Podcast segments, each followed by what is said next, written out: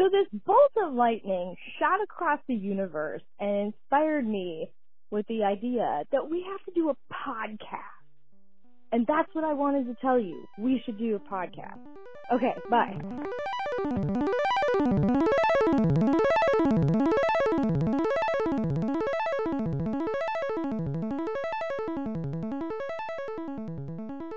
Okay, I did it. Alrighty, I did it as well. Here we go. We did it. We did it. Uh, welcome to Feature Creep, colon.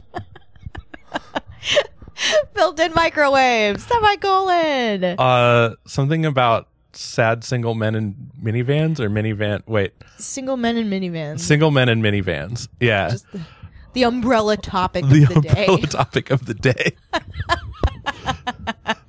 so, like, I, I would, I would imagine that the popular take is that is there anything sadder than a single man driving around in a minivan? Um, Yeah. Or or potentially more predatory. I mean, maybe only a, a panel van with no windows. I mean, I now that now that we've committed driving. to this topic, I'm like, oh, there's a whole Pandora's box we didn't really think about, or we we didn't discuss prior to starting the recording, which is the the issue of like just men in vans, like. It, There's a just bigger umbrella topic. yeah like there's just kind of a real problem there um you know obviously the sort of predatory van situation there's the So- kind of van down by the river like As a kid, Yeah. I was always really pissed off that somebody or somebody's ruined the idea of like people driving around and giving out candy from a van. yes That sounds amazing. I Right? would want that job. Yes. I want to do that job. I want to be like, Candy Van is here. right but no. what you think about the Candy Van, it turns out, is incorrect. And Mm-hmm. Right. a bunch of people have really, really, really ruined that idea Well- for everybody. I mean, uh, I, I, you know, I the I have this question in my mind, which is, uh, what is there something inherently? I mean, I get culturally there's an issue and there's sort of the stigma of it, but if I were to say get a van and go to the store just like Halloween, just buy a bunch of fucking Halloween candy and drive around and pass it out. Like there's not I don't think there's anything illegal about that that I can think of. Um, I mean, it's definitely suspect, right? Like people are like, "What are you doing? Like giving these kids yes, free candy?" Like it's culturally suspect. culturally, Yeah. yeah. Um, you know, there's definitely some, uh, or like socially, right? It's like it's Yeah. unacceptable. Um, yeah, it's like taboo. but is it like I I I would argue that if you if you and I jumped in a van tomorrow and started driving around a, your like you know Minneapolis or San Diego and just tossing candy just you know leaning out the window and being like free candy you want it here you go like I don't know I don't think we could be arrested for doing no but that. I also think it would be better received than than the stigma of like you know free candy in vans right? Like so in the in the hierarchy of social acceptability, yeah. Like a single man in a van, the worst. right. Single man in a van with a single lady, not so bad as Right. a single man in a van. It, it uh, lends some legitimacy. Yes. to I- the here's the, the real activity. question does does the single man in a van is it is it better or worse that he attempts to give out free candy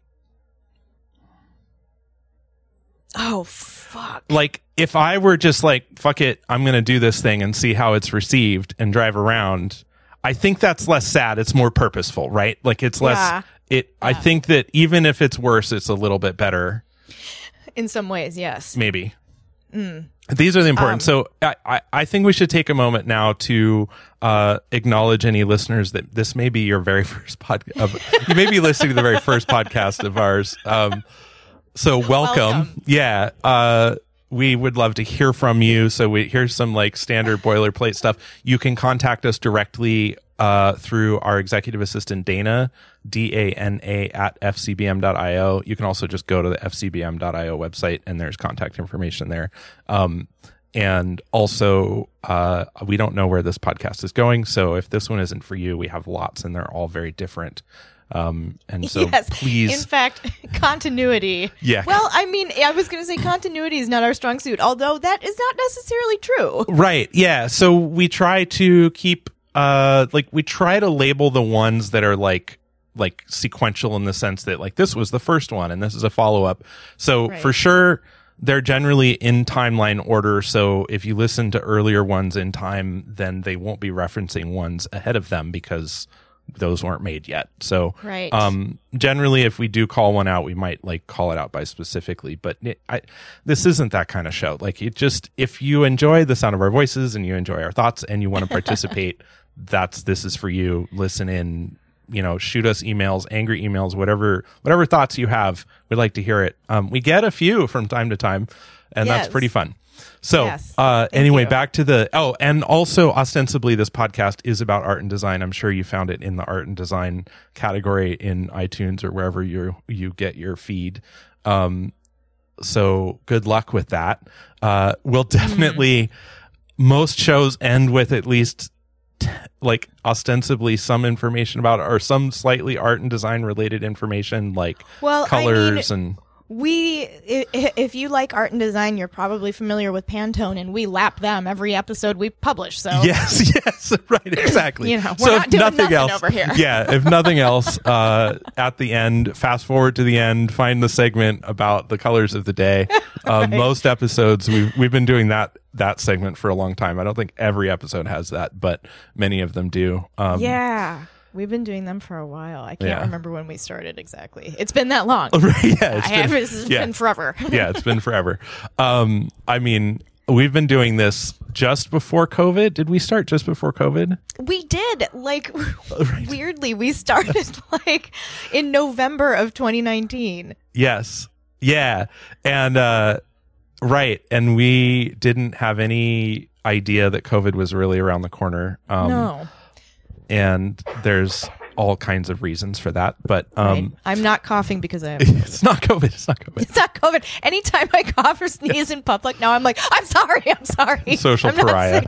Yeah. Yes, it just feel like like I have a scarlet letter on my right. back or something. I don't know. Scarlet letter. I guess she wore it on the front. Whatever. I'm a little different. Different Yes. scarlet letter. Yeah. Um Mine's a big old C. big old C, C squad.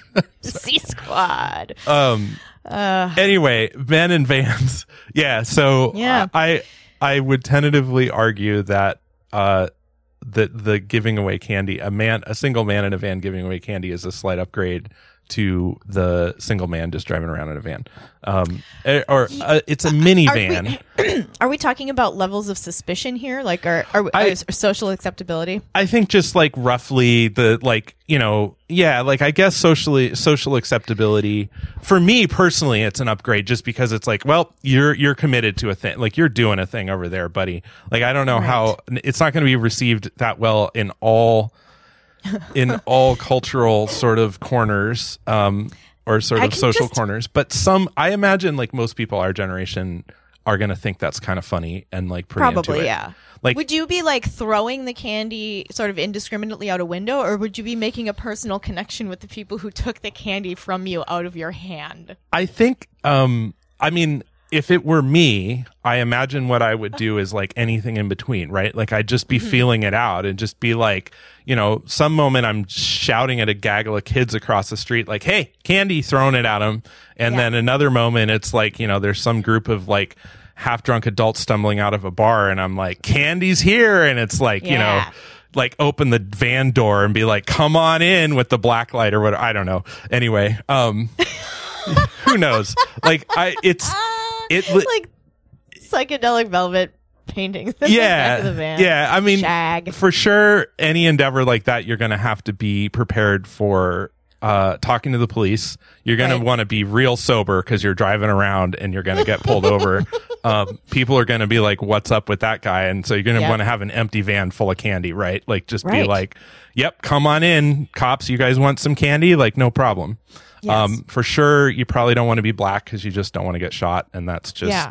you know probably just stay away from any like Do you know, not endeavor to make yourself look suspicious on purpose. right right if the police are already making your life hell for no reason. yeah um this Yeah. would be a bad experiment. So here's a question I have Yeah. for people dumb enough to try this. Do you think that okay, so let's say that we have this sort of decision tree here. Like you start out, you've got the guy in the van, and you Yeah. can have or not have candy. Okay. Yes. Um, having candy makes you more or less suspicious Mm-hmm.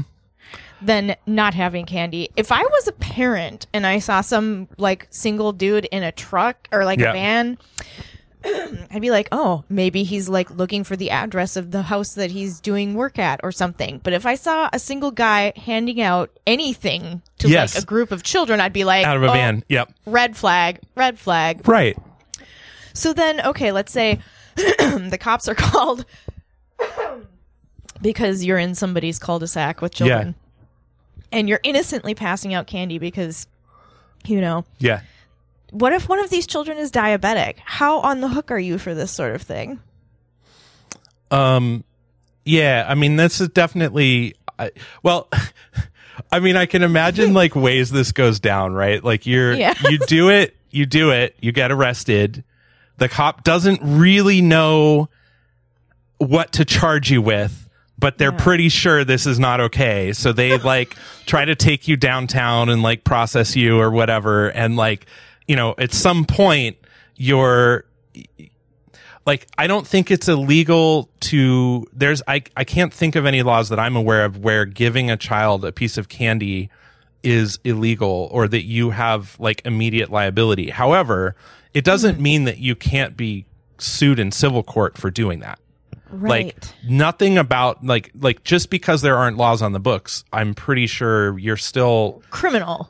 Yeah, Yeah. it's not criminal, but it doesn't mean that someone else can't bring a lawsuit against you for whatever damages that I they mean, believe can were were you know served upon them by your action of driving around giving their kid candy who's diabetic.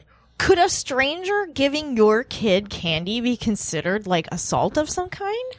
Um, I don't. I I have to imagine. I I, I don't know. Like I am not a lawyer. I I I'm don't sure know. there are plenty of lawyers who listen to us talk about Yes, this stuff yeah. every week. I mean, if you have a, if you're a lawyer and you have opinions about this, we'd love to hear it.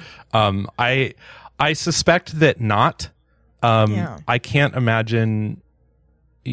Like, Like if we were sitting on a street corner and we were just passing out candy from a bucket to anybody who walked by if they felt like taking some, yeah, it's it seems like it would be a different category of potential crime or not crime than in a car because the car has like a vehicular uh element to it here's which could go weird. here's what I would I like just pure speculation. I would speculate Yeah. that um it would only be criminal if there was if there was strong evidence that you were doing this with intent to harm the child.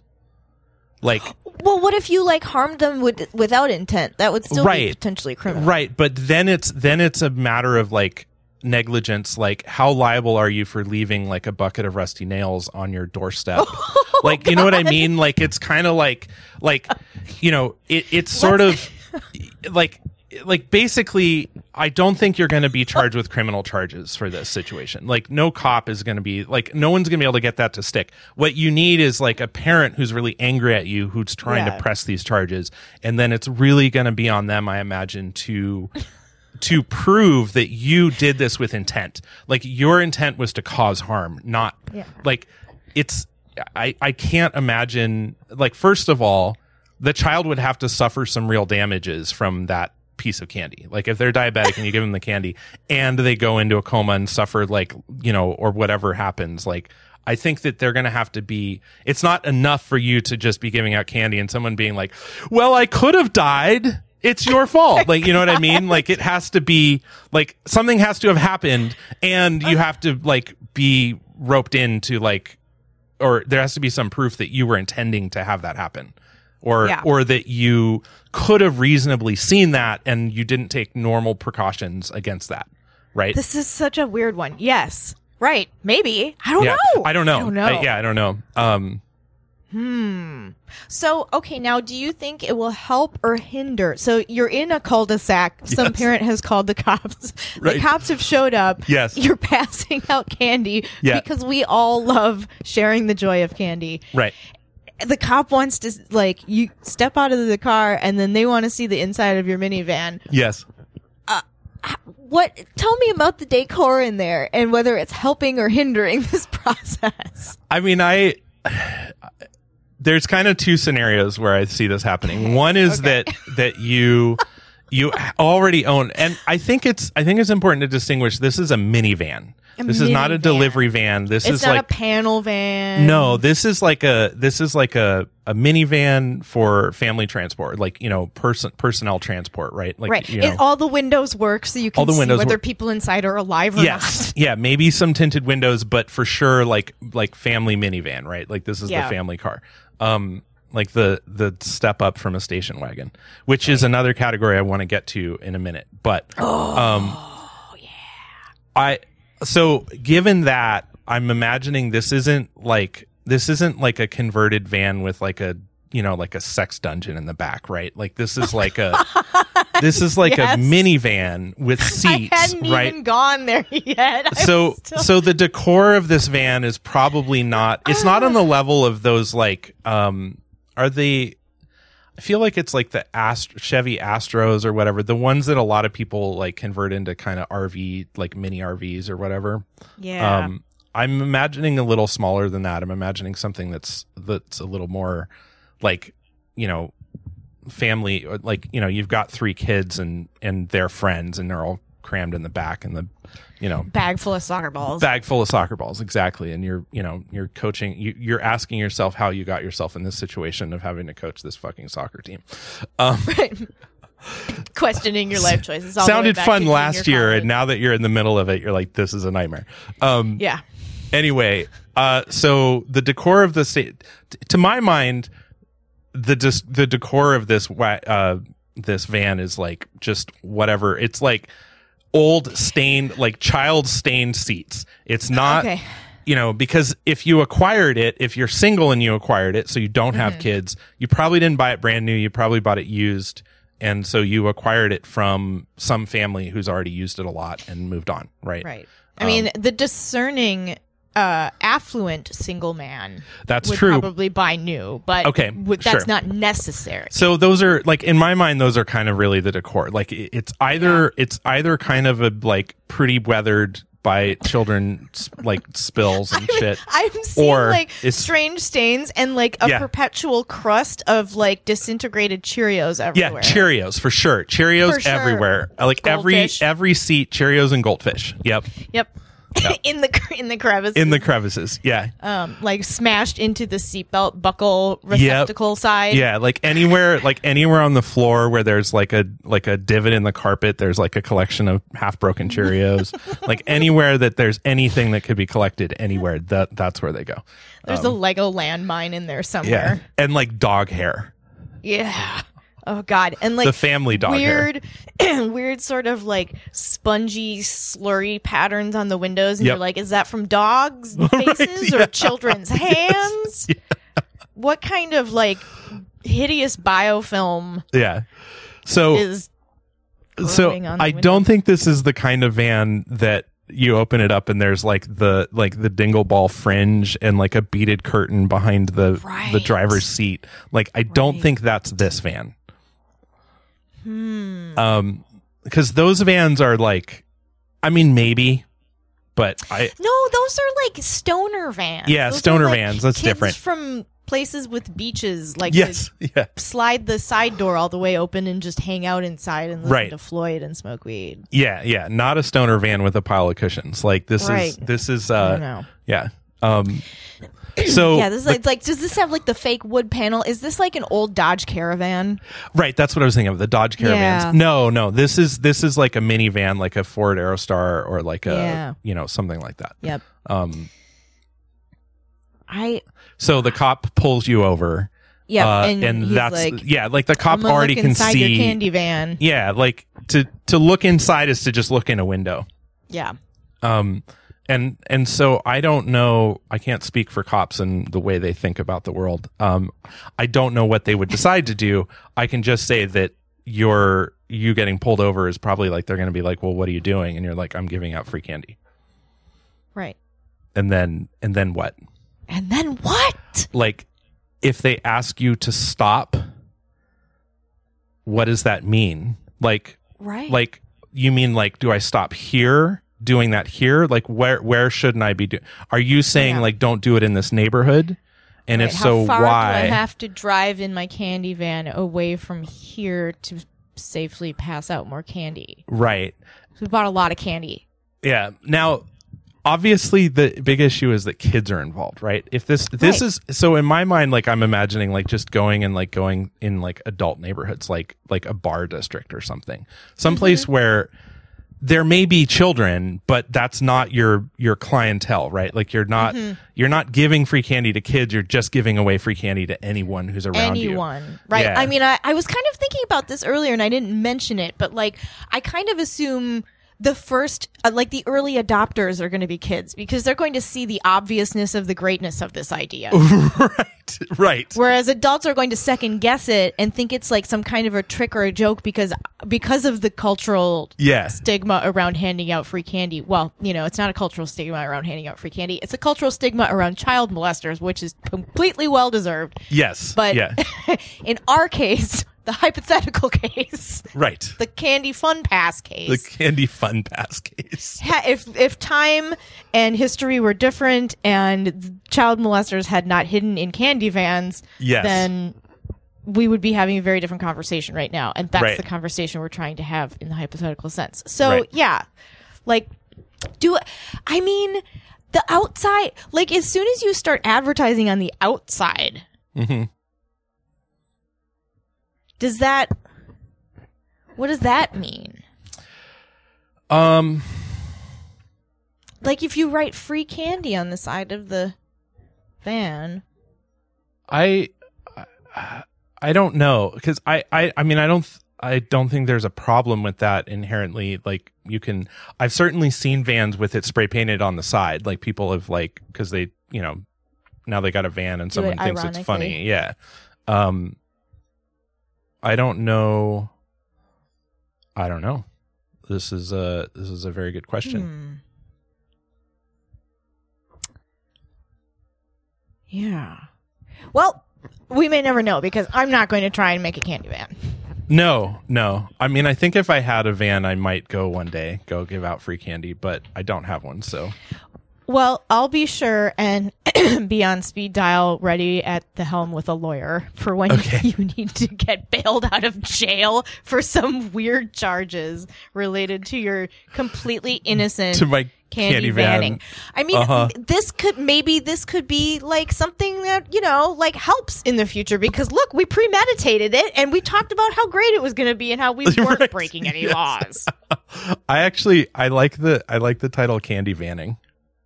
Candy vanning. Like remember Noted when candy. remember when planking was kind of a thing? Yes, I never took a picture of myself planking.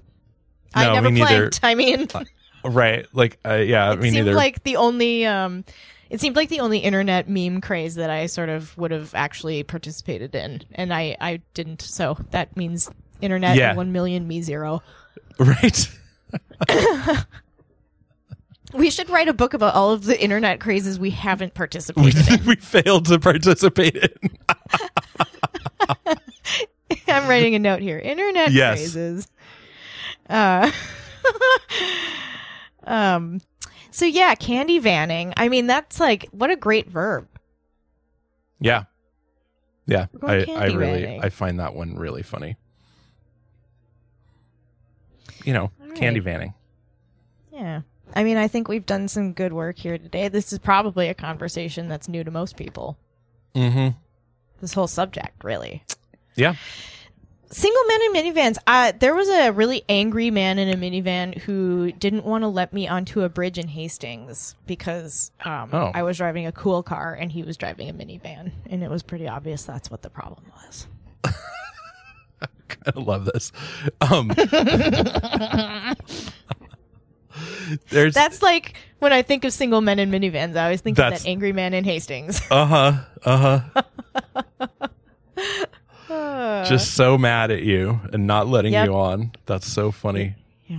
I mean, minivans though, seriously, like the design of minivans is basically like whoever whoever designed whoever's been complicit in the design of and and and propagation of minivans Yeah.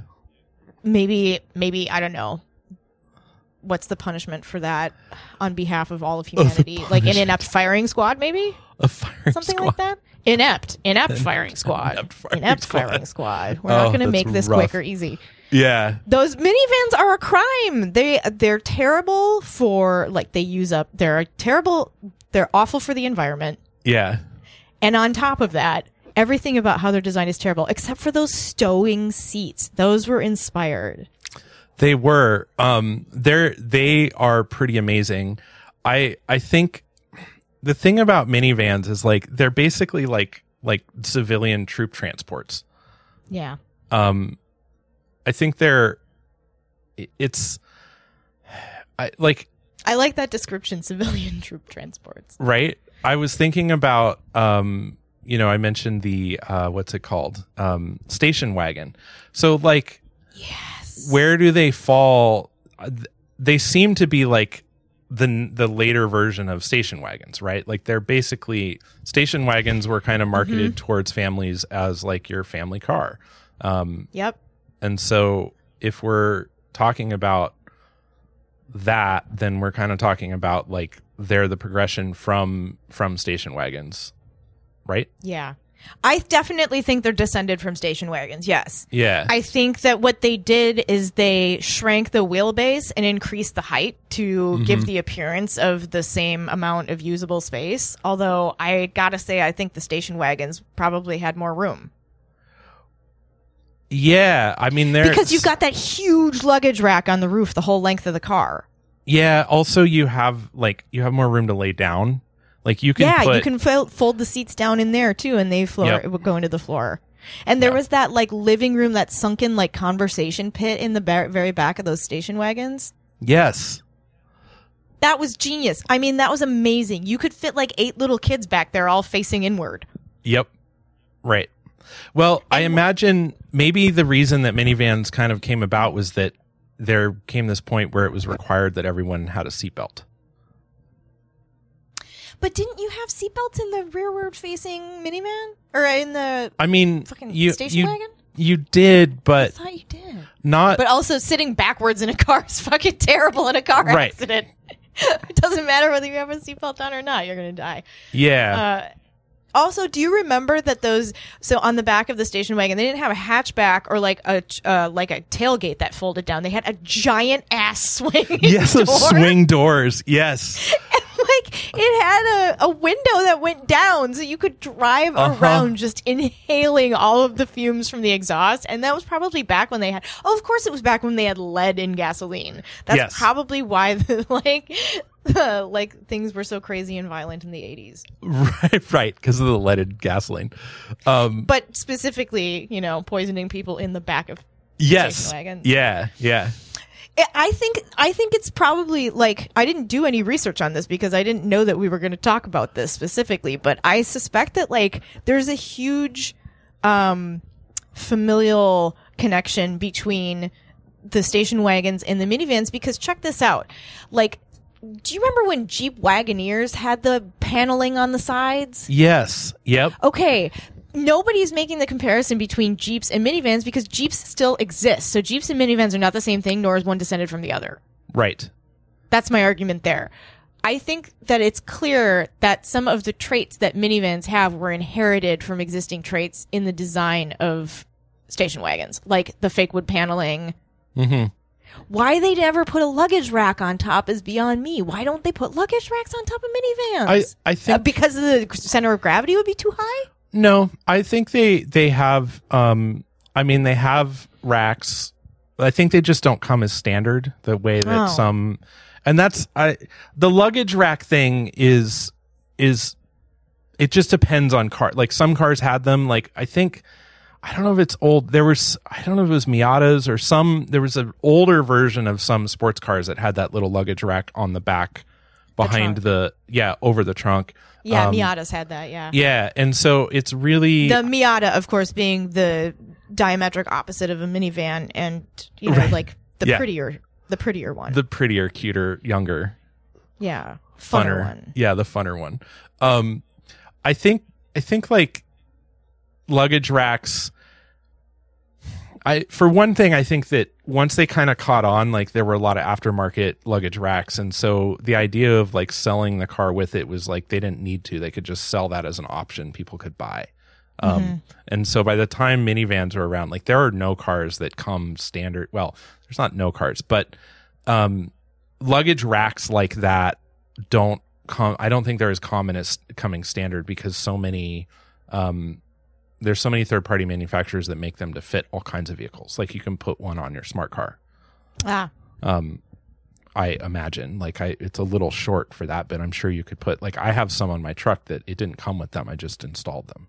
yeah. Um, the Smarties also have these teensy, or they used to. They have these teensy little trailer tow tow trailers. They were like a little trunk that you kind of like a motorcycle. You see people towing like motorcycle trailers, yeah. and you could get them for your smart car. Oh, that's cool. I didn't know But about that. they don't make smart. They're not selling the Smarties in the America anymore. Right. Yeah. of which is course. a bummer. And Damon and I are now getting a little bit like American about it, and we're like getting a little bit itchy and hoardy about the Smarties because we're like, well, if we can't get them anymore, maybe we should just buy a couple now. right. Maybe one of the little electric ones also. Uh huh. Uh huh. Yeah, and so we're like, ah, how much would a couple more smart cars be? Right. how terrible is that? Right. Oh my god, I just love them, and nobody has any plans to make anything even remotely like them. Yep. Yeah. and I'm just like, fuck. I mean, I'm I'm confident. I've only got eighty nine thousand miles on mine, Yeah. and so I think I can keep that sucker going for. Oh, I I can keep it going until the U.S. government is like, you can't drive that gas car anymore. Right. I mean, I you're not going to have any trouble like replacing the engine on that thing if you have to because it's such a small engine. It's not going to cost mm-hmm. you nearly what it would cost to like replace that in a larger vehicle. Right. So We were like, oh, maybe we should replace it with an electric kit. yeah, maybe. I just Well- love the the dimensions of the car. I mean, I actually love the the car itself. Like, Sure. it's Yeah. you know, like a lot of times people buy a vehicle not because of how it looks or like the shape of it, so much as how it performs in terms of its engine and things Right. like that and drivetrain. And it's like that shit's all great with my car too, but the size and the use of the space is just fantastic. Yeah. Yeah. No, it's very practical for so much activity. Yeah. I know, I love it. Um. Also, uh, like the natural. I think mini. I think my car is the natural enemy of minivans. Uh huh. like the, the Miata is like the you know like if you're related to somebody beautiful and famous Yes. that's what the Miata was for the minivan and the smart car is just like I don't know like an adversary maybe Just an adversary. Antagonistic. It's just. It's all about the antagonistic yeah approach to. it's got almost the same dimensions just in a different scale yeah. ah so funny That's very funny. oh Um, so uh, I feel like we'd mentioned. So we mentioned there's just the whole umbrella issue of men in vans in general. yeah men in vans it's a problem Um, yeah, it's a problem. It's a scourge. it's a scourge I never know what I'm supposed to think Right. Hmm. Um, I see a man in a van and I clutch my pearls right. if I wore them. Right. If you were wearing them, you'd be clutching them. Yeah. Um, yeah, I can absolutely see. Uh, I could see how that that would be a problem. There's just some things in life that uh, start out suspicious. Like they're prima facie suspicious. Uh huh. Yeah. like, Yeah. um, you know, white panel vans with a guy uh, in it and, and nothing else and you can't see in or out of it seems like Yeah. Very sus. like a threat. Right. yeah. There's no markings on this van. which is funny to me because it's like adding the markings like suddenly somehow that makes it all okay. Legitimizes it? yeah No, like it's okay. legitimizes it At least these people are trying not to look crazy. right right yes that's what matters Yeah, that's me. Maybe that's what I'm getting at. Like poking around with all of this stuff. Like what? Like all of these weird assumptions we have about like men in vans and what they mean. Like how do you? How does how does having an all white panel van that's like su- as nondescript as you can get? I just think like terror suspects right right or like like uh in Fight Club when they wire all of the buildings of the like offices of the credit card companies with explosives, they use the big white panel vans. Right, right. Yeah. Like big white panel vans are basically screaming, "Don't pay attention to me." Right. And so everybody's like, "What's that van?" But yeah, like somehow the like the fact that a white panel van could be any of these things Mm-hmm. is like freakier than a white panel van that's making a claim about something it is, whether or not it actually is that thing. Right. Like a van, a white panel van that has some semi-legitimate looking, like semi-professional looking logo for a plumber, I'm going to be like, it's cool, it's a plumber. I'm just not going to think about it. Right. Right. Yes. Whereas if it's a white panel van, I have to think about it. Right. Who are you? Yeah, I this is a it's a tricky, complicated. Um, I mean, I think I, I think How you're to delving navigate relationships with white panel vans. That's what this is really about. right, right. Should you come upon a white panel van in the wild? Right. How should you feel about this? What are the cues to tell me how I should feel about this white panel van? Adjusting adjusting your expectations around panel vans. Oh, that's great. I'm making a note of that. Yeah. Um, so, uh, I will tell you about a funny saga going on at my house. Yeah. Um, the intermittent mouse intermittently showed up the other day, Uh huh. um, for the first time in like weeks. Yeah. And I think it was because my cat was sleeping on the bed upstairs with me that night. And so it seemed like maybe the mouse took its time because it left some little tufts of fluff near the cat bowl where it apparently sat for some time and just ate his food. Oh, just like I'm here just now. a buffet. that is fantastic and funny. Cat food buffet. I think what he does is he shows up and steals a bunch of the cat food and goes and stashes it away so he only has to come out once in a while when it's really convenient. Oh, Like, I think this mouse has also figured out the timing with the cat. gotcha. He, yeah, like this mouse knows he or she it it knows how to how to manage its uh exposure.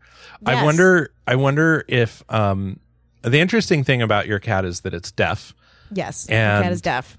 Like not not like it has it's hard of hearing, like just no hearing whatsoever. Right, Audio congenitally deaf has Yeah. never been able to hear anything ever. right. Um Right. and to me that's very interesting because uh, I think about like a mouse learning, like this mouse being noisy but being out of sight. Mm-hmm. Um, Yeah, you can make as much noise as you want as long as that cat can't see you. right, right. So They the the the exceptional mice of 2021, yes, yeah, uh, winter 2021, knew that they could sit in the drawer under the oven and the cat couldn't get to them in there, and they would just like chomp down, like, oh, got this corn chip, chomp, chomp, chomp, chomp, chomp, chomp, chomp, chomp, chomp. right, right. They made so much noise because they they like figured certain things out about the cat. It was and very just, funny. That's interesting. yeah. So this one just showed up the other day. I mean, I've never seen it. Yeah. Obviously, I just Yeah. see evidence of it. It's little footprints in my little footprint trap. Like Right. I, I have, you can't get through here without I- me knowing about it. Um, and then uh, what else? I bought a bunch of bird seed for my bird feeder, and the squirrels were going nuts about the bird feeder, like squirrels are wont to do. And so Yes. we've been getting more and more complicated with our rigging up of this bird feeder to try and stave off the attacks from the squirrels. And uh, we've been f- semi successful until we got this metal squirrel baffle that is like a cantilevered roof that you set on top of this the bird feeder Uh huh. And it has these like eye hooks that sort of screw together on the top and the bottom of the baffle. And what that does is you hang the bird feeder from it, and when the squirrel gets down onto the feeder and is in contact with the baffle, the way that it's screwed together forces it to accordion against gravity. So no matter what, it destabilizes the squirrels and they can't reach the squirrel feeder because if the squirrel swings to the right, the feeder goes left, and if they swing to the left, the feeder goes right. Interesting. And uh, yeah, and so it's really great, except that this is all conjoined with these like screws and like nuts and bolts, and they come undone if the squirrels fuck with it enough, and then the bird feeder falls to the ground. Then the squirrels just have like a field day. right, right. like the birds can't get anywhere near it, and the squirrels eat it all. Uh-huh. So now at some point we have to go out there, take the fucking thing down from the tree. Uh-huh. It's like anyone who's ever tried to feed birds without feeding squirrels knows exactly what I'm going through. And they're like, "Oh, you have so far to go and so many other things to exhaust before you find a solution that actually works." Right. Like it's I have year. This is probably a decade's worth of work ahead of me here. So Uh-huh. like we have to just Loctite it together. I think. Yeah. And then we won't have the problem of it like unscrewing itself when the squirrels torque it jumping from the tree over to the feeder or whatever the hell is going on. But Right, right. like every fifth or sixth day I look outside and that bird feeder's back on the ground. But the baffle has worked like a charm so far. Uh-huh. Like if they weren't figuring out how to get it to fall off the tree entirely, it would be wildly successful. And I'm kind of glad of this because I had this idea in my head like, well, what we need is we need like a cantilever cantilevered roof so that by the time the squirrel gets oh like to, To the, the- edge where they could hook around, they're like way too far out to grab the feeder Uh-huh. and they just fall right off like a giant shade structure for the bird feeder essentially Right, right. and that's exactly what this is and it's constructed exactly the way i would have constructed it except i didn't have to fabricate it out of sheet metal myself and it was like 30 bucks but i guess that's fine because somebody's got to make a profit right like Yeah. capitalism like whatever Woo. it's it it would have spent it would have cost me more in time and energy to make it myself and so uh, this seems to be like a really good solution. If you have a hanging bird feeder and you want to keep the squirrels off, get one of those squirrel baffles. Huh. That's what they're called. That's really that's pretty interesting. Are you can you like secure the screws or Well, like they just they just you can, but eventually they come undone, and so I think like I think loctiting them uh, together is just the only right, right. Like you just kind of like glue them once you're once they're yeah. Once we, I I'll have to like take it down and bring it in the house though because it's not going to work to try and do it out in the cold. right, right. Or I would assume it wouldn't work. I don't know. I haven't Uh, checked that. Yeah, I don't know. I don't know if that how that works, but Yeah. Um so yeah, whatever the the design seems pretty straightforward. I was thinking we were going to become those people who just by default end up with a YouTube channel about our attempts to to, to thwart squirrels. yes, those people whose yard looks like a Uh-huh. huge Rube Goldberg machine and it's Yes. just to keep squirrels off of a fucking seed a seed feeder. yes. Uh, so yeah, uh, what else? Oh, this is hilarious. I have lots of rabbits in my yard this year. Yeah. Um, oh. and in the winter. Yeah, oh yeah, big time. There are we have like a rabbit highway, and I think they like our yard because it's kind of protected with the big fence around it. yeah. Um, and they know that my cat is inside in the winter; he doesn't come out, so they have the run of the yard, and they have these well-worn rabbit highways.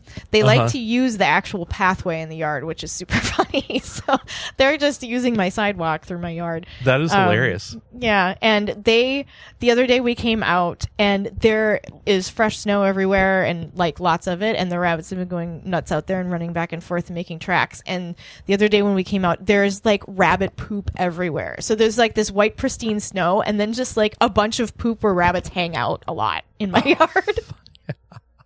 I might go like collect it because it's super good fertilizer. Yeah. And then I'll just use it in the springtime to actually like fertilize specific areas of my yard. Oh, that's funny. That's great. Are they just like eating um just like whatever roots and and leftover vegetative matter is still growing or Yeah, I don't know. I mean, they might. I don't know if they eat like corn and stuff. I've been putting corn out for the squirrels and mice, Oh, I'm sure they would eat corn. so they've probably been chowing down on that. I feed all funny. the critters. All the critters. Yeah. Yep. And oh, I fed the worms. Oh my gosh, my worms are getting huge. Oh, really? I'm excited. Yes. All my baby worms have long since grown up, and I have lots and lots and lots of worms now. That is fantastic. Mm-hmm. It's uh the first the first time I ever did a worm bin um I think I I struggled to uh, they didn't make it through the winter not because San Diego winter is not like detrimental to them it's still well within their normal temperature ranges but um Mm-hmm. they didn't make it through the winter cuz I didn't feed them enough and they all just like jumped ship Oh, they were like, "Nah, I'm gonna go somewhere else," and they just crawled out of the bin and like went into the dirt, um, because I wasn't feeding them enough. But then now I feed them regularly, so like I just the only thing I try to keep in mind is like if I'm gonna have like a week where I'm not cooking for myself that much, I try to like have like either get a neighbor's like refuse or something something to give them something to like for a reason to stay yeah. Yeah yours will be a little different because you have such a big bin in the basement right I do, yes. I have a very large um, Rubbermaid storage bin that I started out in, and then I have another Rubbermaid bin nested in t- the top of that that has a bunch of holes drilled in the bottom of the bin. yeah So there's the solid bin, and then nested inside of that is a bunch of um, worm dirt and worms, Mhm. and then set on top of that is a, an empty bin filled with damp shredded newspaper and at some point they will outgrow the bottom bin and they will migrate up to start colonizing the upper bin and then they'll come down in the bottom bin to eat and stuff like that. And so um and then I'll start adding food to the top bin and then eventually I will like maybe add a third bin on top and at that point I will remove the bottom bin and empty it and start over again and rotate Right, that gotcha. kind So- of like you do Yeah, like I have that. What's it called? The Worm Hotel or whatever. That's like basically, um, yeah, you just like three keep- stories right Yeah, three stories, I think. But you just keep rotating it through, and it's yeah, it's really easy. yeah so you've always got two bins kind of in use and then a third one waiting to be Yeah. used if they should choose to move into it it's it's really fascinating i actually feed them quite a bit of stuff um i mean I, I there's scraps from the kitchen i grind up in a mortar and pestle i grind up the uh eggshells that i get so that they get grit from the eggshells as opposed to grit from sand and then Yeah. that actually get some calcium from it too which is good for them to reproduce and then they uh they get all kinds of like fruit cores like apple cores and pear cores and like banana peels and whatever Mhm. veg whatever vegetable stuff we're eating wilty salad Wilty salad. Yeah, I mean that's I. Yeah, they eat a lot. Um, just even from my own, like I'm just my own, like one person. yeah Um, yeah, they do pretty good. I do I do supplement it with like I have some friends who every once in a while I'm like, hey, like if you have a bunch of like like Halloween's a big one. I'm like, give me all your pumpkin scraps. Mm, yep Um, because otherwise people are just throwing them away. So, um, but yeah, generally I generally I seem to do fine with leftover vegetative matter, like whatever it is, vegetables or. Um, Yeah. the, only thing that's kind of a bummer is the citrus processing. Like they don't really do citrus very well. Um, no i uh i've never given them citrus i thought it was toxic for them I don't know if it's I I don't know. I just know they don't like they just kind of stay away. like yeah they stay away from No. it like they won't they won't eat it or at least the worms that I have won't eat the citrus and that's kind of a bummer because here in Southern California that's a big a big part of my diet um oranges or lemons or limes. Occasionally Mhm. occasional grapefruit. Yeah. I can't uh, have oranges or grapefruits but i love the way grape- grapefruits taste. And i love oranges too. I love oranges more than grapefruits. Yeah. I just want to love grapefruits. right. Look at the cool colors they come in. they do come in really cool colors. And they're um i've like a really good grapefruit's actually really good and very sweet um but they're oftentimes very sour and bitter. It's really hard to hard to know. But that's you douse them in sugar.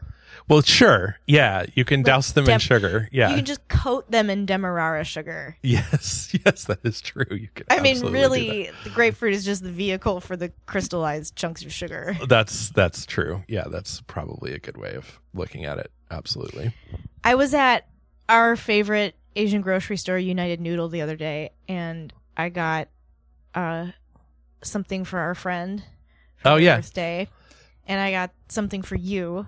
oh And- exciting Yes, you're gonna. You're, when you see it, you're gonna be like, "This is great." It's it's it's not as like bizarre as the toilet candy, uh-huh but it's super fun. Like maybe more fun than the toilet. More candy. fun I don't than- know. I toilet candy's pretty fun toilet candy is just like amazing because you toilet candy for those who don't know is this um candy that I get from this humongous Asian grocery store called United Noodle, and they have a huge candy section Yeah. of of like imported candy.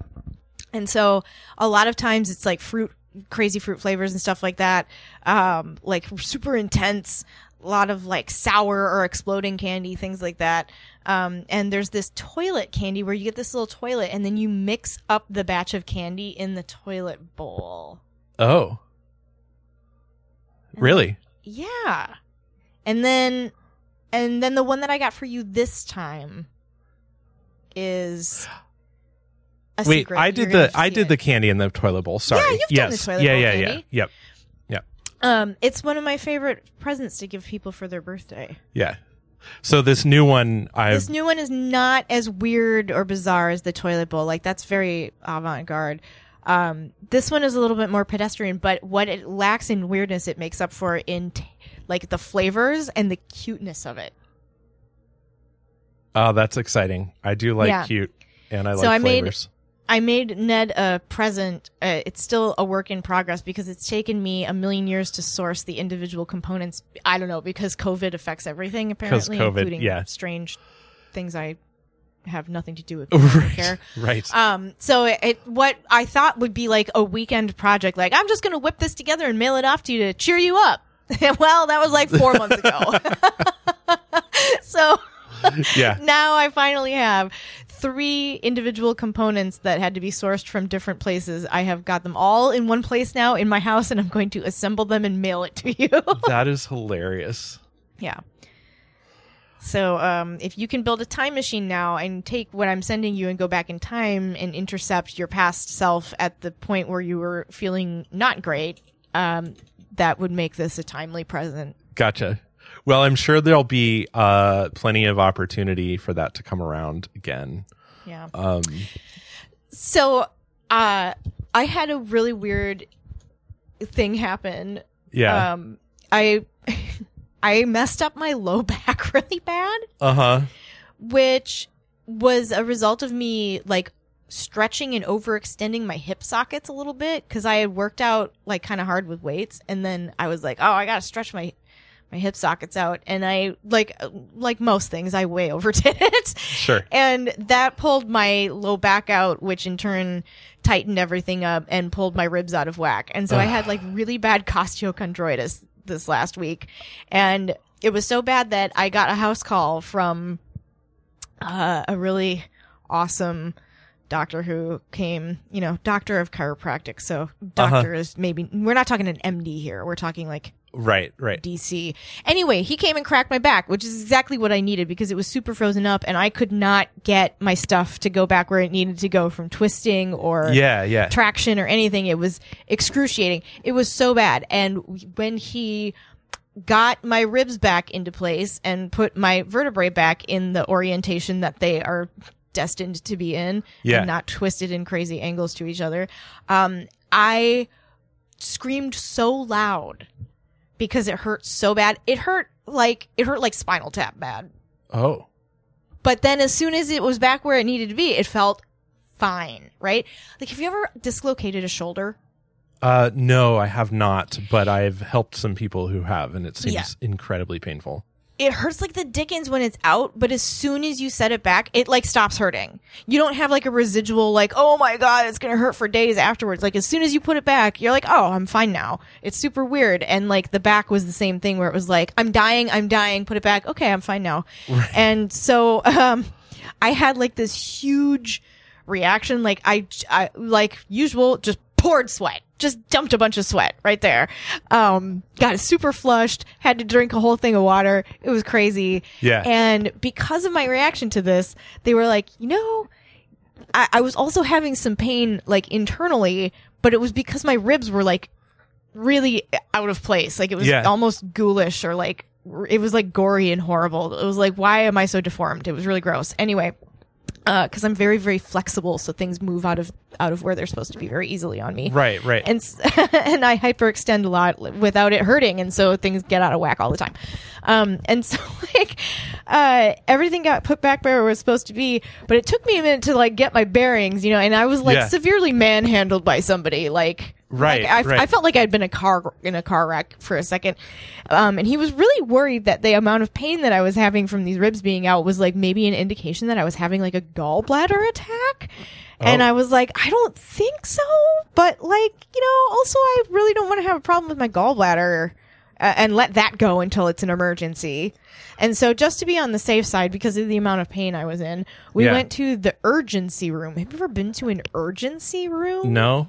Uh. uh Well, this is like, you know how in real estate there's a million people between you and the house that you want to buy, and every single one of them is a vulture asking for a surprise amount of money? Yes. That kind of bureaucratization, like that exists in medicine too. So now there's like your clinic and there's like, you know, like the free clinics and then like clinics like community clinics and then like clinics that you like have a primary care doctor at. And then there's like urgent care clinics for people in like kind of shitty situations that might be kind of important, but have extended hours beyond your normal doctor's office, but also aren't in ER because it's not that serious. And then there's like urgency rooms that they've invented now, which are like between an urgent care and an ER. And they're like another way to like make a bunch of money off of some like middle management of healthcare practices.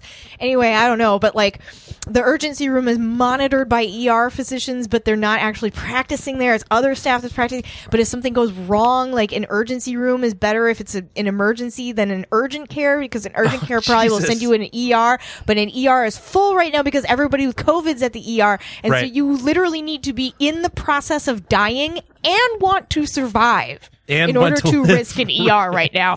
If I was in the process of dying, I'd be like, it's been great. We're not going to the ER, which is how I was when I had shingles and also how I was when they were telling me that I might have a gallbladder ready to explode. And I was like, I'm not going to that ER though. And so the urgency room was where I was at. And so we showed up there at 5 p.m. and they close at 9 at night. And 9 minus 5 is 4. And that's four hours of time. And they told me you might have to wait that four hours because every bed in here is full, but we're pretty sure we'll get you in before 9 o'clock. And what if you don't get me in before 9 o'clock? Well, at that point, you'd have to go somewhere else. Okay, great. I'll just sit here for a few minutes and wait. And which See point- how the see how it goes, right? So Damon ran to go get food because that day was a very tough day that had followed very tough six weeks of me being in very Yeah. ill health and being Yeah. like in a lot of pain and Damon not being able to do anything about it. And so he's like, I'm just gonna run run and get food. And I was like, that's totally fine. I, I I'm actually feeling a lot better. Like I don't think I have a gallbladder problem, Right. but I'm just gonna wait here and you go do you. And so Yes, yeah. I waited in Yeah. case like it started hurting again yeah.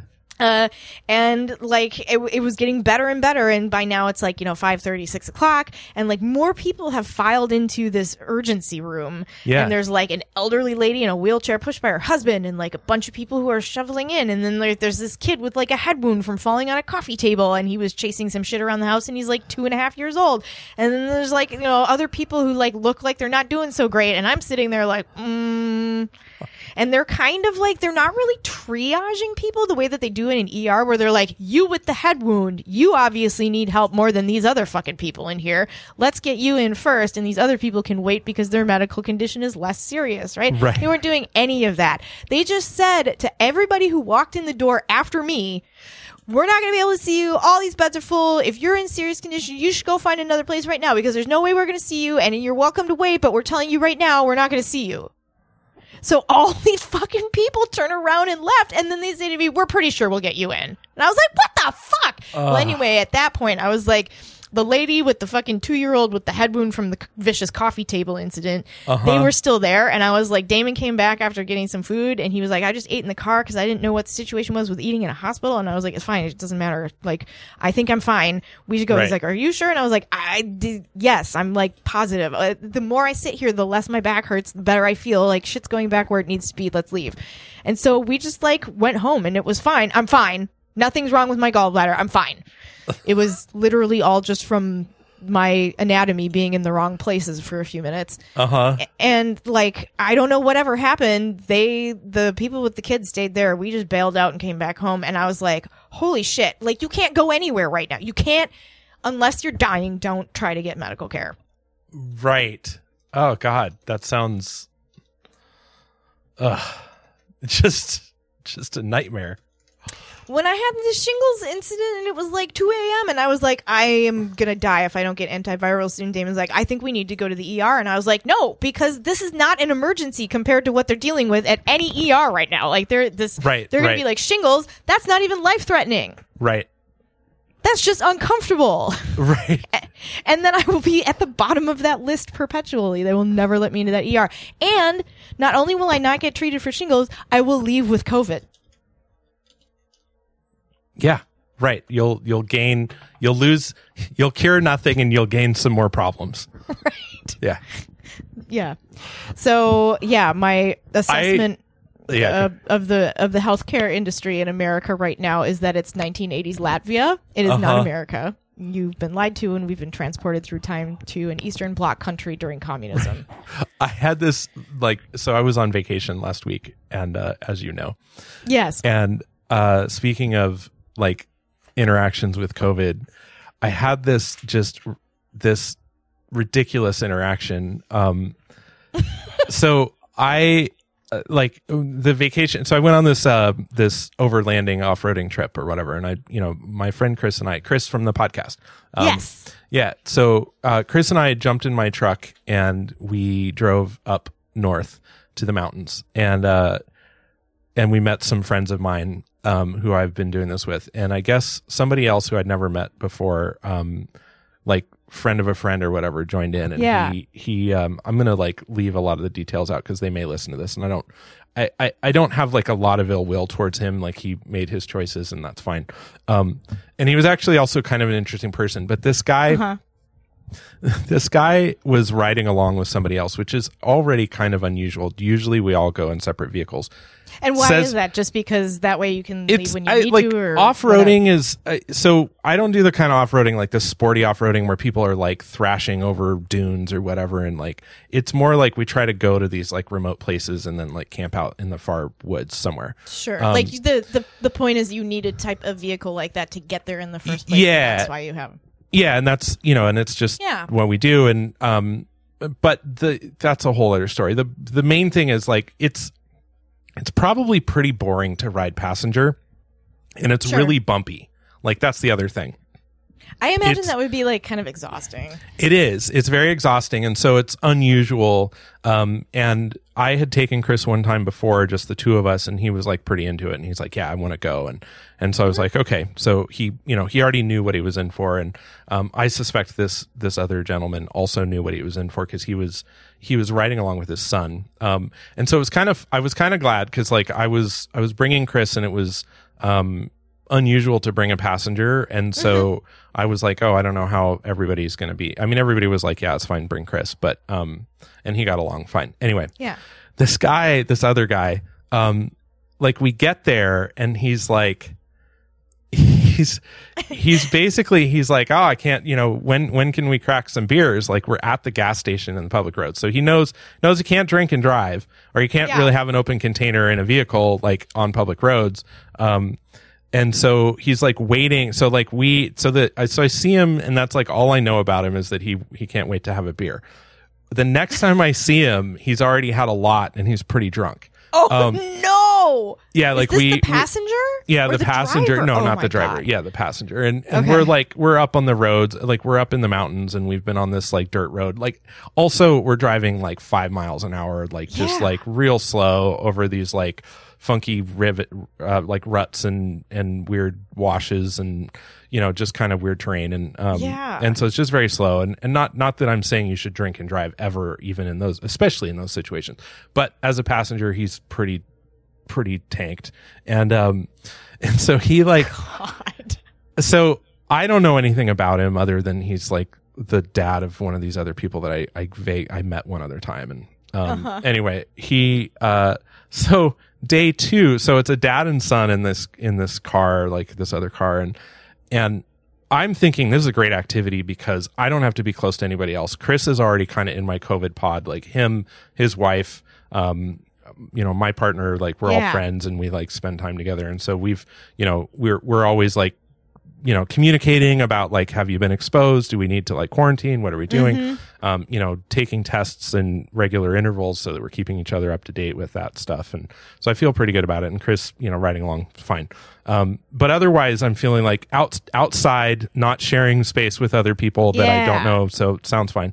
Um, and also in the wilderness, like no one needs to be closer than six feet most of the time anyway. Like just get the fuck away from me. There's That's no like one of the that. reason we're out here. Right. Get away from me. Yeah. So this guy like so then the next morning, um his the son is sick. And my friend is like, "Oh, hey, heads up, this guy that you we all know is like feeling really sick." Oh and so we're just like, "Oh, Jesus Christ." Okay. Well, so both of them from my point of view are like, "Stay the fuck away from me. Like go over there on the other side of the, you know, campground and we'll Yeah. shout at each other." Um like we have radios signals. for a reason. Like you don't have to talk to me in person.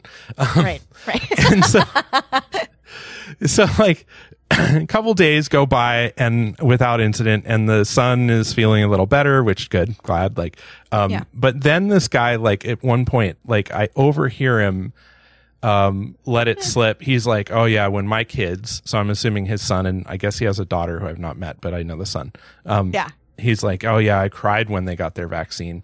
And I wasn't sure what the deal was.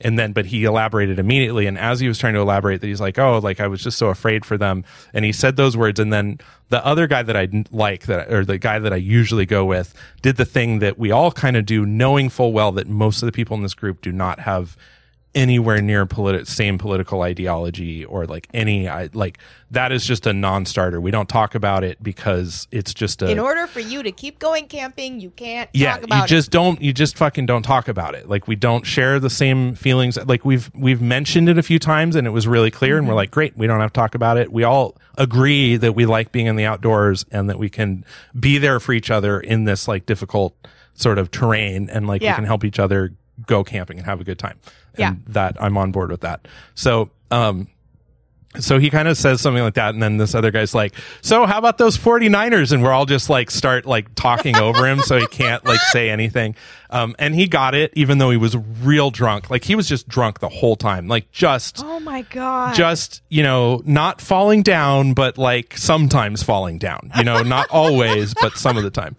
Um, Sir, you're a liability. yeah. So then, so then it's like the last night that Chris and I are there and we're getting ready, like we're to leave and like we're all around this campfire, like in our chairs and like it's great. And it's, and we're not, it's a big fire. So we're not like huddled up, like plenty of space. And now he's like this guy, the, the COVID dad, um, you know, the guy whose, Yeah. whose son is, was sick a little bit, who, although now I know at least got the, at least got one dose of the vaccine, right? Right. So I'm like already feeling better about it. I'm like, okay, well, the guy who's sick has been vaccinated. So A, he's probably not going to die on this trip. And Right. B, he might not even have it. Like it could just be like there's all it's Could be some stressful, it's fucking cold as fuck. Like, you know, I get Right. you know, you could be sick for any kind of reason. Um yeah.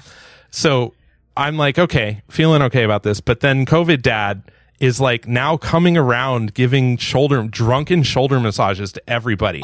And I was like, and it caught me off guard. And I was like, no, no, no, I'm fine. I'm fine. Thanks. Like I, I, I just don't like to be touched, which was awkward because he, you know, dr- a drunk guy just believes that everything is, everything they do is amazing.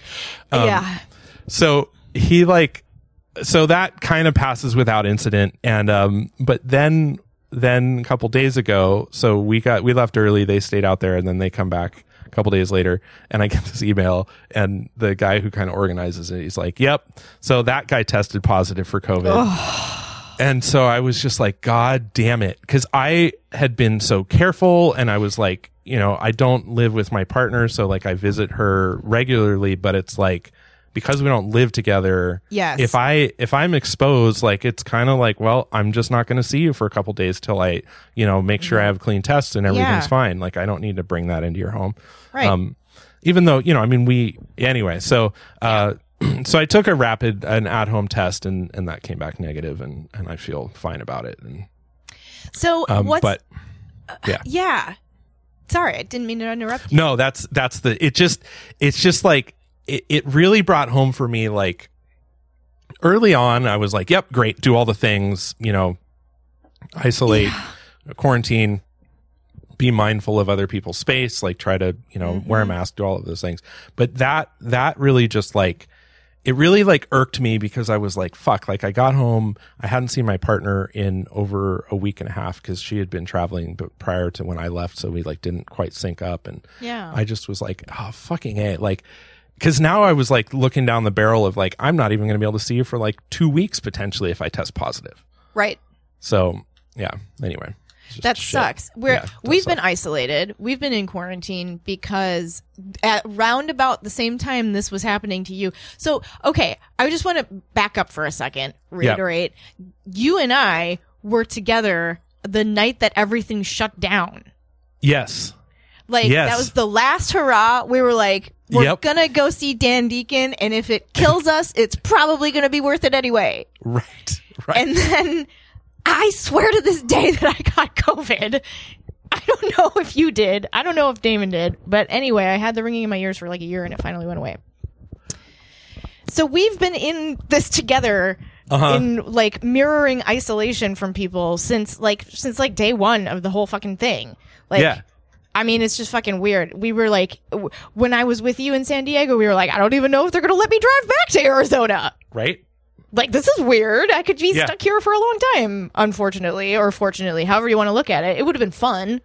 We would have made fun. Oh yeah. Yeah. It would have sucked too. But anyway, like uh so you and I, as far as we know, have avoided COVID this whole time. I have a, a strong suspicion that I got it at the very beginning, but I can't prove it and couldn't prove it at the time because there was just no way feasibly to do that in Arizona without actually getting it.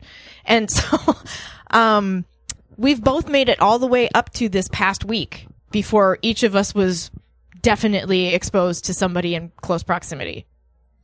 Yeah. Yeah. I. Yep. And it happened to us too because we have a similar situation with our neighbors and we're essentially in a pod together. Um, and we have similar habits and a similar vaccination schedule. Actually, they get vaccinated ahead of us because they are essential workers and we're not. We can isolate indefinitely. Um, and so, uh, someone that they live with, like, went out for New Year's and the household woke up to like strangers in their home. Oh. And so the person who ended up getting sick Mm-hmm. didn't know for a while and didn't tell anybody. And then Damon was over hanging out with them in what we thought was still an intact pod. And then turns out it wasn't. And so they all got tested and everybody in the house except for that one person tested negative. And we've been trying to get our hands on a test for like a fucking week and a half now. And so Yeah. even if we had contracted it, Yeah. by the time the fucking test gets here and we send the test away and the won't- test comes back with results, we would have been past the point of needing to quarantine. Right. Right. So we've just been quarantining the whole time. Yeah. we've just well, been like here in our house alone for two weeks, which That's is fine. the- it's like how it yeah. is anyway. Right. That's that's the responsible thing. But that yeah, it's so it's so frustrating. I was like, God damn it. right? God damn it. We made it from March 11th Yep. of 2020 till now, and both of us the same week. Yeah. I it's I will say like the Omicron spread has just been mind-blowingly fat. Like Yeah. I before it was like I like I didn't know I knew some people I knew like like you know third parties that knew people I knew who like I Mhm. knew people who knew people who'd gotten Mhm. it um I didn't really like I maybe knew some like none of my close friends got it um or had covid at that time and now with omicron it's like a lot of people in my close network are just like yeah I just just tested positive like they're sending messages out and being like yep I got it Whoa. um, I part of it is, I think, also that a lot more people are having to go back to work in person. Yes. Yeah. Um, I like a friend of mine, like she has to go, like she has to go to work. Um, well, a friend of mine just quit her job over this because she tested positive for COVID and they were like, "Nope, you still have to come in." And I don't remember because because it was like a home test or like the rapid home test or Yeah. something. Yeah. And they're like, "Well, until you get until you get the like like a like she needed a doctor basically to be like you can't work." Oh my god. And I was like, she's like, no, I'm not doing that anymore. And I was like, yeah, that's that's smart. I mean, that sucks. I'm glad you're in a position that you can quit your job. A lot of people are just not. It's like, Right. well, I don't have a choice, so I'm going to go infect other people, and and that's where I just find a lot of this like really frustrating. It's not it's not any one individual who's like, I don't want to wear a mask. It's like the fucking it's people who have like real sway over a lot of people not implementing mm-hmm. good protocols and making people come in when they don't need to and like establishing these situations where those people are going to end up getting infected one way or another whether they Yes. believe in you know whether they believe in covid or not is irrelevant like it's like you've created a situation where they have to be together in a room Yeah, right. you're like oh everybody has to come work in the office it. or everybody has to do this thing or like you know i don't know it's just maddening Yeah. I've had a couple of friends tell me about the what the you know the state of COVID policy at their workplaces and not only are they like radically inconsistent from one workplace to the next, a bunch of it like God, I don't know how this is not criminally negligent to like subject people to what you know is a guaranteed exposure to this.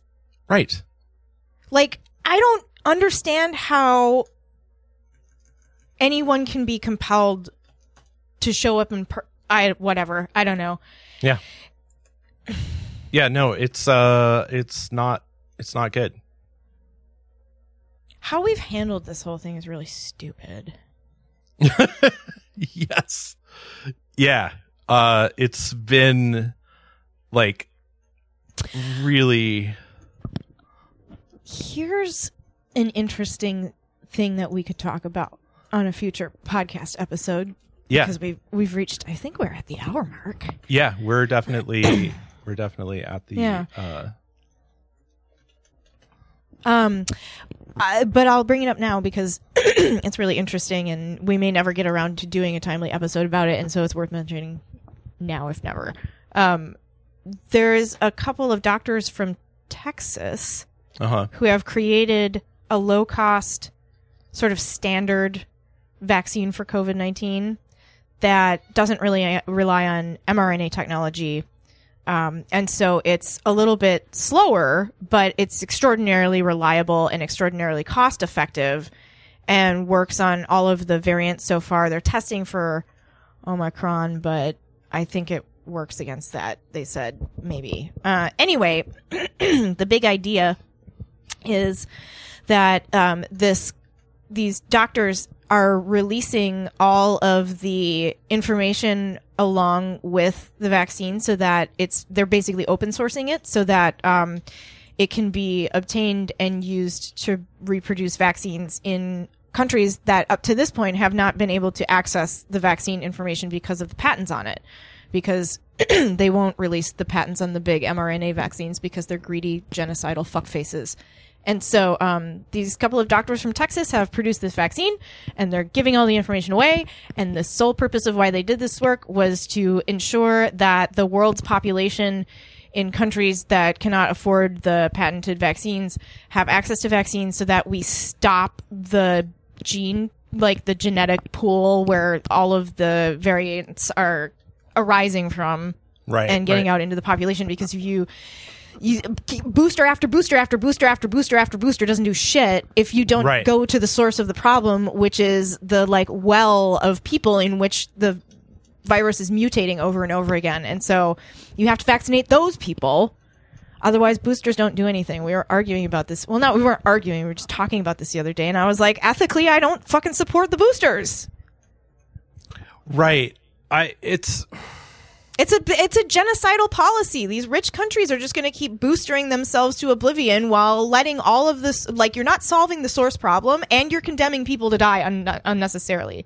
right. That's fucking genocidal. Anyway, I mean uh, I'm really excited about these Texas doctors. yeah, no, I think that's uh I think that's really cool. Um the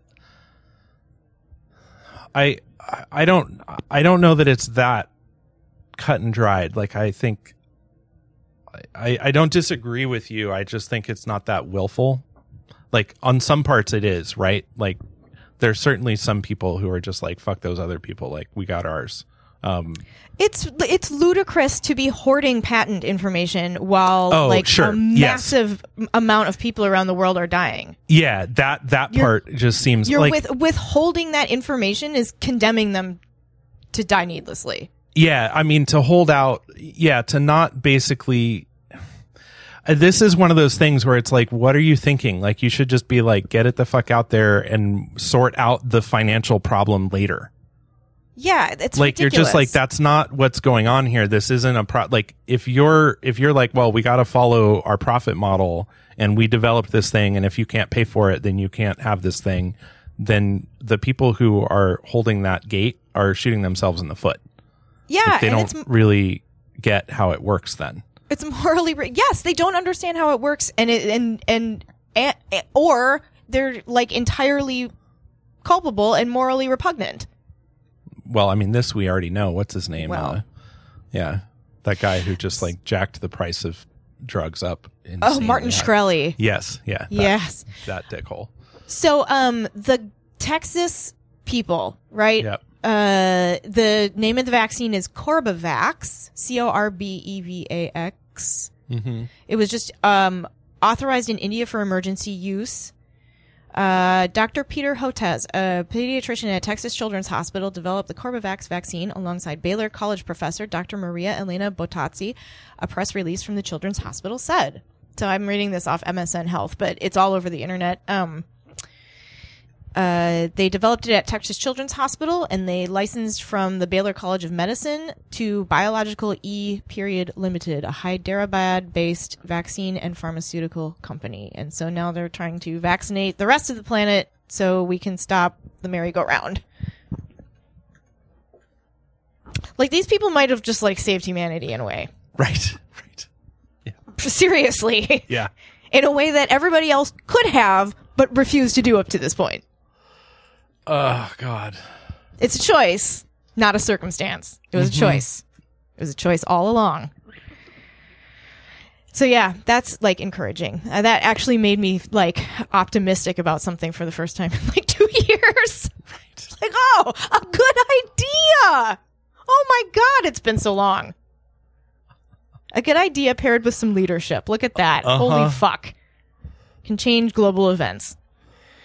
Oh, Amazing. God. So, did you talk to the research team? Do we have colors of the day? So, funny thing, the research team has not been able to um, generate research for the I think they were off this week. And I know Oh. we promised earlier that if you got to the end of the podcast we would have this like art design related color thing. Um but uh there seems to be an issue with uh their they said they're like in tech support trying to get there's some like certificate problem with the objectcolor.com website um, which I actually, while you were talking, which is probably if any of my responses seemed a little bit, little bit off the mark, um, I was trying to frantically like fix the certificate Oh, issue. well, that's uh, okay. Yeah, but um, I actually I feel like we had some other segments that we talked about doing, and I'm trying to remember um, what those were. um, we, the, the, these great ideas are buried in a list somewhere. Yeah, I thought actually I might pull it up and look and see. Um, look at our look at our lovely spreadsheet. Um, we do like spreadsheets. They we do, yes. come in handy. We should just do a whole episode about spreadsheets sometime. I I'd be yeah. I don't see why there's I don't see any real issue with that at all. Like that, I love I love that. Um, oh, we talked about doing uh, like I, I don't know. We have we have a section on the spreadsheet called sponsorships. Oh, yes. Um, and we were gonna do uh, so we were gonna maybe make some. We were gonna maybe like work on that. So I don't think I don't think that applies now because we haven't done any of the legwork for that. But um, we could do tips for living well in hell.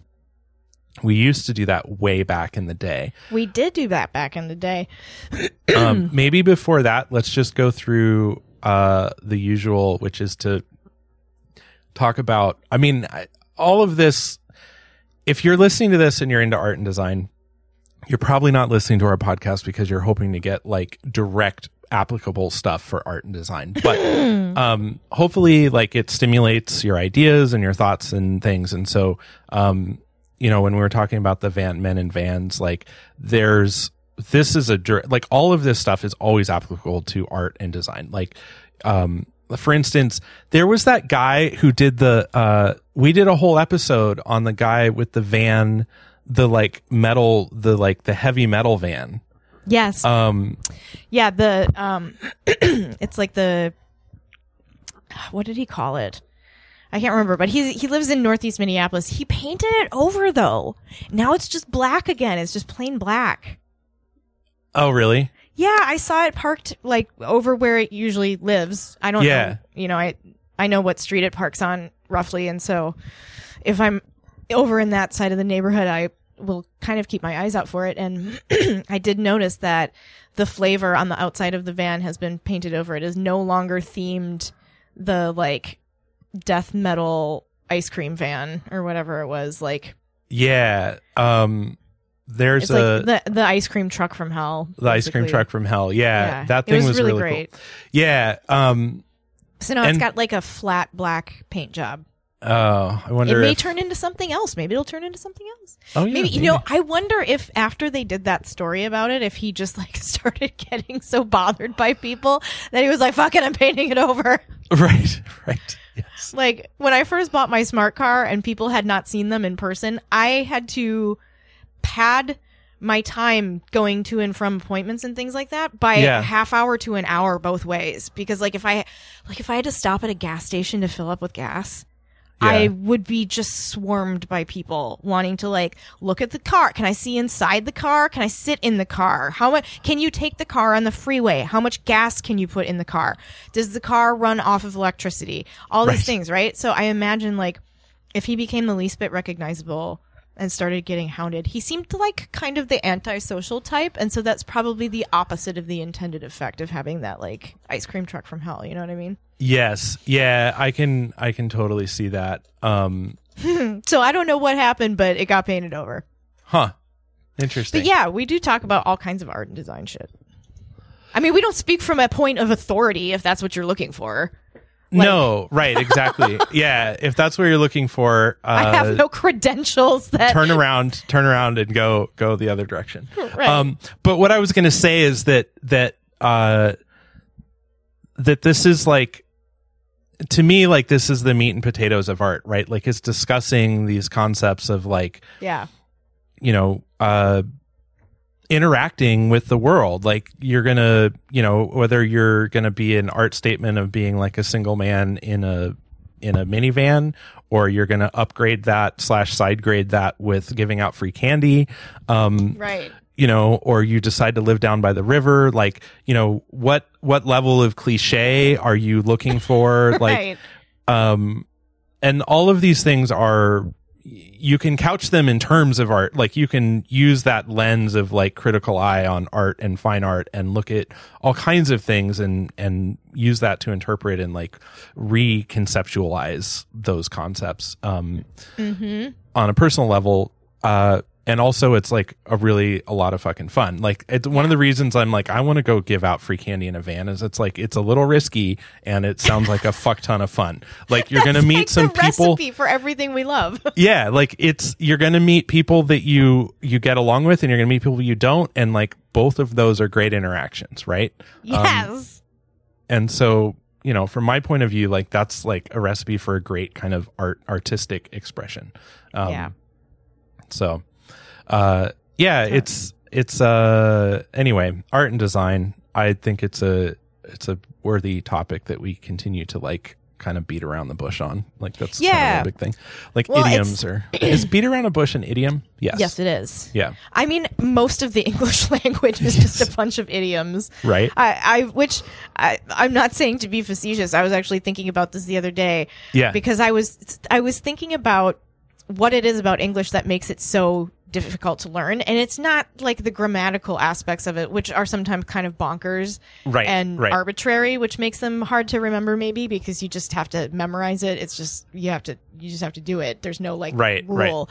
Um, but I think it's because the language is so idiomatic. So like, even if you understand the vocabulary, it still doesn't make sense Right. like when somebody responds to you by talking about like a bird in the hand is worth two in the bush and you're like what the fuck? Bushes and birds? What are you talking about? right. Yes. i'm talking about like this thing over here. What are you talking about? It's like oh we're talking about the same thing but i'm doing it entirely in the abstract by referring to a phrase that you've had to have heard before to understand what it means.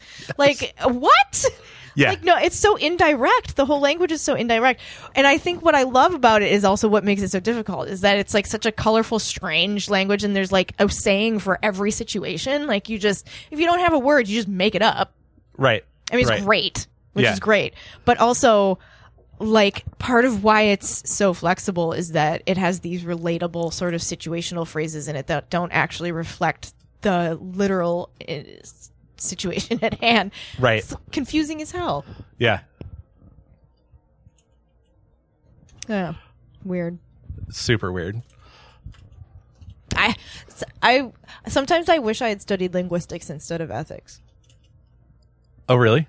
Oh yeah.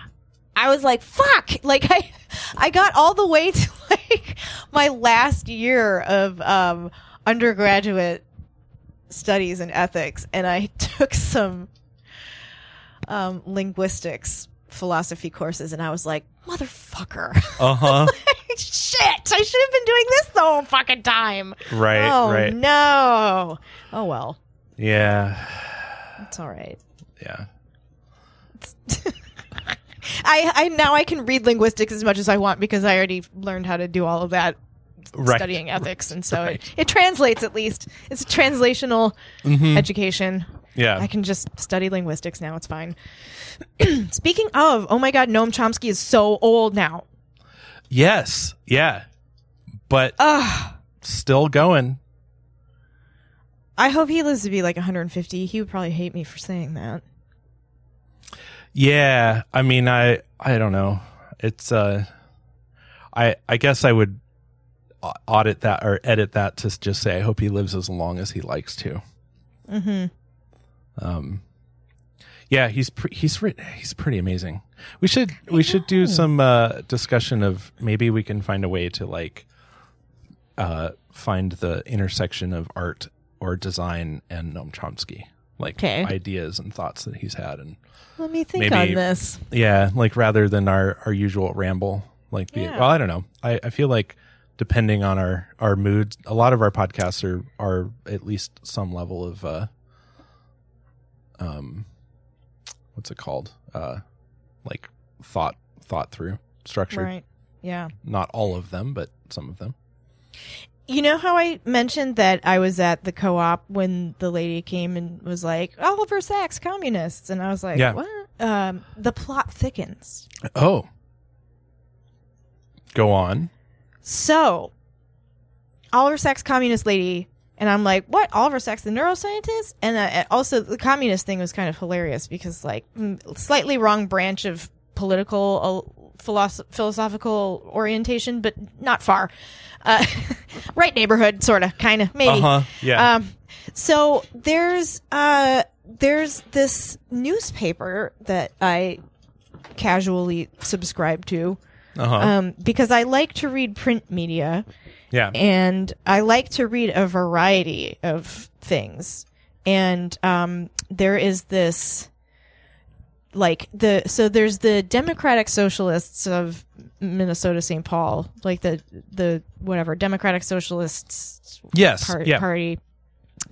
They like I think are locally the people who are in on like helping publish and distribute this newspaper that is based out of like New York or Oakland or they have a bunch of offices I guess but they have global publications called the Militant and it's this like socialist communist workers party newspaper they cover like strikes and all kinds of Right, stuff right. Right. Yep. and so they had like this like oh you can get five issues of this for or like five bucks for 10 weeks of it or something like that and it, it gets published weekly and i was like sure why not i'll just like check it out i think i found a copy of it in like a lobby or a waiting room or something and i was like huh I, this is kind of interesting definitely covers uh it- like events that are not fucking covered anywhere else Right. um, and so I was kind of interested in this, especially considering that I think coming up very soon, the St. Paul public schools system teachers are going to go on strike. And so I was curious to see if they covered that in this particular newspaper. Anyway, um, what's hilarious is that this woman like you know says to me in the grocery store line like oh you're you're you're a communist with oliver sacks and i'm like i'm totally not a communist because i'm actually against the state Right. as opposed to communists who are all about the state right. a key difference in our ideologies. And um, uh, so I thought it was very funny that she was like, "Oh, you're a communist with Oliver Sacks," and I love Oliver Sacks. Um, so she was like half right. But now the folks who like publish this magazine actually have like a bookstore down the street, and so they like stopped by my house because I subscribed to this newspaper, and so they have my address, and they were reaching out to people who have been like new subscribers and stuff. So now I have the communists at my house. Uh huh. Whereas previously to this woman saying something to me about communists with Oliver Sacks, I was like, you've got it all wrong. So sh- I just keep proving her right by accident, Uh huh. um, which is really funny. So they have what I'm actually interested in is they have this little bookstore and then they have this lecture series. So they have like socialists, uh, people who identify as socialists, Yeah. come and give lectures on like historical subjects. Like they're gonna, they did one this weekend, this past weekend about like the Cuban Revolution and all kinds of stuff. And I'm like, Oh, that's, that's cool. fucking interesting. yeah. Um, so they were like, "Hey, do you want to keep subscribing to our stuff?" And I'm like, "It's kind of funny that you like. I don't mind at all, but it's kind of funny that you showed up at my house because you're like making it really impossible for me to claim that I have nothing to do with communists. right. Right. like now we're on a first name basis, I guess. Uh huh. Uh, so that's kind of funny. Like, I, you know, it's like I, I appreciate what you guys are talking about. Um, we agree on all of the premises. We just disagree diametrically on the conclusion. right. right. oh man. Uh, yeah. So anyway, that's the update about Oliver Sacks and communism. My dabbling in communism. Yeah. Oh, how funny. Yeah, I am not a communist. I do not support communism. Merely interested in reading a variety of publications. Oh, how weird. Yeah, isn't that funny? Yeah, that is really funny. Yeah. Well, anyway, yeah. Yeah, I'll have to think- think about like Chomsky subject. Yeah, I think we could like see. Um, uh, surely somebody has done some done some art around about Noam Chomsky. I would imagine. Yeah. Chomsky and art. Like I'm imagining that kind of like that like college cafe, uh, like like overly um, like overly copied like poem that somebody wrote and like stapled up everywhere. Like Yeah. it's like not quite on newsprint. Um, you know, it's like uh, what's it called? Like um, it's just like faded, kind of, and like overly copied, and it's like black and white, and it's like a little bit like you know, it's like right next to um somebody who like is looking for a roommate, and there's like a bunch of phone numbers that have been pulled off. Mm-hmm. Mm-hmm. Yes. Yeah. and there's like a little photo of Noam Chomsky and like somebody who's like written this poem about him. Um, that's Oh, my that's great. that's like in my mind, like that's what it's. And there's like a bunch of like like newspaper print everywhere that's like like the local like everybody's trying to do their like own version of their like underground newspaper so they're like Yes. all these like all this print material everywhere Oh, that's great. yeah Um, it's kind of funny too. Like it, the militant magazine or n- newspaper is printed all in black and white, whereas other like I get Minnesota uh, Spokesman Recorder, which is also print newspaper. yeah Um, but it has much more color print, and so I don't feed it to the worms. But Uh-huh. after I'm done reading the militant, my worms get to eat it. So like, yeah know, yeah that's great yeah, it's cute. yeah It's kind of a cool newspaper. yeah yeah Still doesn't make me a communist. Nope. Just want No, I mean to that. reiterate that. Yeah, communism is uh well I I can't I can't argue that capitalism is so much better. yeah, I mean, well, I mean, yeah, like Like just just because we won the resource war doesn't mean we actually like did a good thing. right. Like Also, you know, you know, and we won it for now, but we're losing again. You know, it's like yeah, the the wheels are coming off. yeah, like the wheels are coming off. Exactly. Um Try going to the clinic. I dare you. I defy you. Try and go see a doctor right now. God, it's the medical like our medical system is insane. The the inability to even get access to a doctor when you have all of the information like all of the things you're supposed to have. So you have insurance, you have uh a how you you have a, a an address and a phone and a phone number and an email address and internet access and um you know the wherewithal to make decisions about like being able to pick up a phone and make a phone call and like even be able to navigate certain levels of like you know providing information and um you know speak english speak english that's one Gate um after gate after gate. yeah, after gate just- after hurdle after hurdle after hurdle. Yep. And then and then you can't even like so I work remotely and so the insurance policy I have still applies like I it's California so it should Right. work in California but it's like I can't none of the major medical sort of facilities around here getting getting into them Mm-hmm. to get like more normal care like to see a doctor or Right. to like any kind of mental health it's like oh no no you need to talk to like i can't do any of the ucsd shit without getting like i need a doctor who's in ucsd first who can refer me to everything else Oh my God. to use even though my insurance isn't through ucsd they would take it if i could break in and get an appointment with somebody who would then get me a, rec- a referral to Mm-hmm. the system not even to see the doctors i want to just just to even get anywhere near them Just to get in the door. just to get in the door Yeah. um to be allowed to be seen at that facility. yeah it's just kind of nuts um Mm-hmm. oh god anyway uh Yeah, i don't know i think yeah I so I was reading. God, I'm sitting by a space heater again, and I'm like, ah, I Uh, ran yeah. out of water, and now I'm getting all flummy. Um, I was reading some people who I follow locally on Twitter here in Minneapolis who are um, they work in healthcare, Yeah. and some of the nurses who work in the local hospital system said that they get paid anywhere between 30 and 40 bucks an hour for their salary. Yeah. And they are being in like saying that they're being strongly encouraged to work for free is like probably not strenuous enough. They're basically being told like they're being guilt tripped about how understaffed everybody is and if the people who are full-time you know staff don't chip in and basically work for free which is illegal your employer cannot compel you to work for free or accept your volunteer hours off the clock. That's not how it fucking works. Check out the labor law. But these hospitals are all basically like goading these nurses into working and volunteering and doing some of the like backlogged work that is in direct patient care um, off the clock. And meanwhile, the same hospital systems, because of the nursing shortages, are hiring traveling nurses at contracts that are running almost five thousand dollars a week.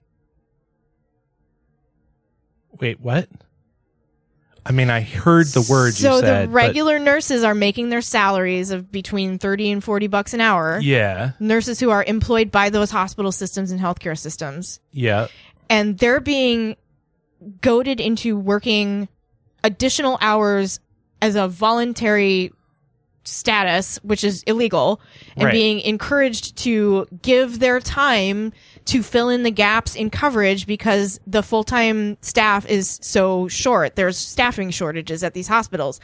And meanwhile, while these people who are making $40 an hour are being encouraged to work additional hours for free, which is illegal, yeah these hospital systems are hiring traveling nurses to fill the gaps in Oh. staffing yeah and those traveling nurses make bank like fucking $4800 a week oh god i i have no reason to believe that this is not true There are tons of people who work in the local healthcare systems here who are like, this is outrageous. Just getting getting hosed. Yeah. yeah, and there's an equal number of people saying like, this is a violation of labor law. Like, you Right. have to report this. Like, Is someone and no one's standing around being like that's not happening. They're just like yeah, they're Yeah, just saying no, this isn't a problem. right. I guess or whatever. I don't know what you. I mean, not you, but what Yeah, one- like the message is like, well, you know, it's a pandemic and we're all struggling here, so everybody's got to chip in. Meanwhile, like you're going to Yeah, be paid your but- stupid measly salary, and these people over here are going to show up out of nowhere and get paid like crazy sums of money to exploit a failing system. Right, like things like that always just seem to be this like weird. It's just this like weird catch where it's like like how does this make sense? And then like you follow it all the way up, and there's like some line item where it's like, oh no no, this makes sense because that money that we're spending in that way means that like this other thing looks good. Yeah, this is And justified way over here. Yeah, like has nothing to do with whatever the fuck is actually happening on the ground. It's just like, nope, looks good in our books, or it makes me look good, or like, you know, look how I handled this. Like I got some more traveling nurses in here, which Well, good like- for it's- like. It's not that they shouldn't get paid. It's Right. just that the ones you have on staff should get paid for the hours they work. Yes, you're saying to one group of people, we can't afford to pay you. Look at our healthcare system is in shambles. Everybody's got to be all hands on deck. Give freely of your time because we're all in this together. And Uh-huh. it's like, well, part of the reason that we can't stick around is because we're not getting paid enough to deal with what's happening here. And it's like, well, we can't afford to pay you. And then it's like, well, what about those traveling nurses? Well, we can't afford not to pay them right. Uh, because they're here to fill the gaps in the healthcare system. Well, the gaps wouldn't be there if you actually paid people a reasonable amount of money with reasonable hours and you weren't always, always, always, always making the decision to harm people in order to make more money. right. Like, that's always the fucking trade off. If that wasn't the case, we wouldn't have to be desperately hiring, you know, people, uh, creating an exploitative system. Right. like it's just snowballing. I mean, uh, it's absolutely psychotic. I just, it's, I just think it's gonna get worse too. Like, I just don't think there's anywhere to go for healthcare right now. Like, just don't get sick. Yeah. In the middle of a pandemic, don't get sick. Well, I feel like we've we've taken an extra 40 minutes to talk about some very random ideas. Um if you made it all the way to here, good job. Uh, Great job. Clearly, you're a dedicated fan, and good for you. And Or you just know us personally, or your pets enjoy the sound of our Yes, voices while you're at work during the day, which we have confirmation of at least one. Yes, we know at least one person plays our Hi, podcast pal. exclusively for their dog. hey, Um, buddy. which is I'm here for it. Like that's why Yeah. we're here. Yeah, Uh, we're helping somebody. And and they'll be very excited that we just are about to release an hour and 40 minute 50 minute Mm-hmm. podcast because they'll be like great that one covers me for a long time. Um, Long time. all right. Anyway uh thanks everybody for listening. Again do email us. Uh we'd love to hear from you. Yeah. uh, you can just get email dana d-a-n-a at fcbm.io uh she'll she'll take care of you. Or just go to the website fcbm.io okay. Great. I Great. think that's it. Yeah. Yeah. okay. All right Uh, oh, I have two more things. yes If Go. anybody has played the game SimCity 4 Rush Hour Edition and has any idea of how to actually play that game successfully, I would love to know because I've wasted weeks of my life now at this point getting nowhere. Uh, and that's with cheat codes. um, also, get a shingles vaccine. Oh, yeah. Yeah, definitely looking to getting a shingles vaccine. Shingles suck, apparently. Yeah, I can tell you they suck both times.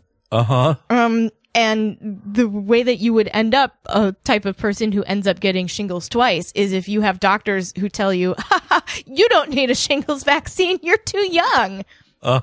So when you go to your doctor and you're like, hey, by the way, I haven't had shingles yet, but I would really love to never have it. And I know I'm under 50, but a lot of people are getting shingles. It'd be really great if I could get that Shingrix vaccine. They're going to be like, you don't need it. And you're going to be like, yeah, actually I do. So why don't you just cough it up? Well, hopefully, uh, hopefully that will get a little bit easier as time goes on. But uh, you know, as you said, it's it's hard to hold out a lot of hope for. Right. If you can ever get your foot in a doctor's office again, Right. God. get the shingles vaccine while you're there. Double up, double up. Just get everything. Get all the things while you can. Right. Just It may be a long time before your next visit. yeah. All right. Um, stay safe on the West Coast. Uh, yes. Yeah. Stay stay safe on the north coast, Yep. in the on the Minneapolis coast, the great the Lake of the Greats. Mm, The Lake of the Greats. All right. Okay. The, the wreck of the Edmund Fitzgerald. Okay. For real. Goodbye this time. Thank you everybody for listening. We will uh, see you next week. Okay. Bye. We did it.